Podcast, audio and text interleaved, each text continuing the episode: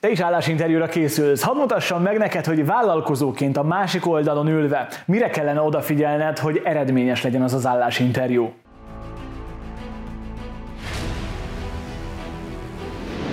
A mai nehéz időkben egyre többen járnak sajnos állásinterjúra. Egyre többen keresnek munkát. Ezért szeretnék egy-két tippet adni ebben a sorozatban, hogy Mire kéne odafigyelned, hogy eredményes legyen az állásinterjú, és hogy olyan munkát kapjál, amilyet igazán szeretnél? Az első tippem mára az, hogy érkezz pontosan. Én egyébként is utálok késni, ezáltal utálom, hogyha késnek. Nagyon fontos munka szempontjából, hogyha elkésel már az állásinterjúról is, akkor valószínűleg egy olyan alkalmazott leszel, aki a munkájából is el fog késni. Erre nagyon figyeljünk oda, mert nagyon haklisak a főnökök és a vállalkozók azokra, akik nem tudnak pontosan érkezni, nem tudják tiszteletben tartani sem a munkájukat, sem a főnökeiket. A második pont pedig nem más, mint hogy legyél önmagad. Mit értek ez alatt? Ugye mindannyian különböző állarcokat veszünk fel, különböző állarcokat viselünk különböző élethelyzetekben. Ezáltal egy állásinterjún is. Persze, szeretnénk legjobb önmagunkat mutatni a jövőbeli munkadónk számára. De ez milyen hatással lesz a jövődre? Milyen hatással lesz arra a munkakörnyezetre, amibe bekerülsz? Ezért úgy érkezzél erre az állásinterjúra, ahogyan létezel, aki vagy. Azt az arcodat mutasd, aki vagy, mert hosszú távon szeretnéd megismertetni az igazi önmagadat a kollégáiddal, a munkatársaiddal és a főnököddel is.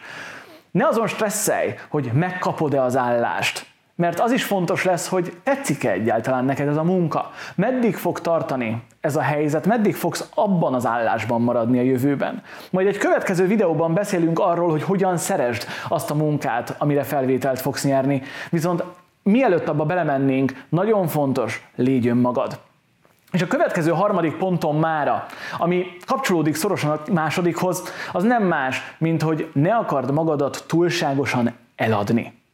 Mit értek ez alatt? Ne akard túl értékesíteni önmagadat, ne akarjál olyan tulajdonságokat, olyan készségeket eladni a jövőbeni munkaadódnak, amelyekkel egyébként nem rendelkezel.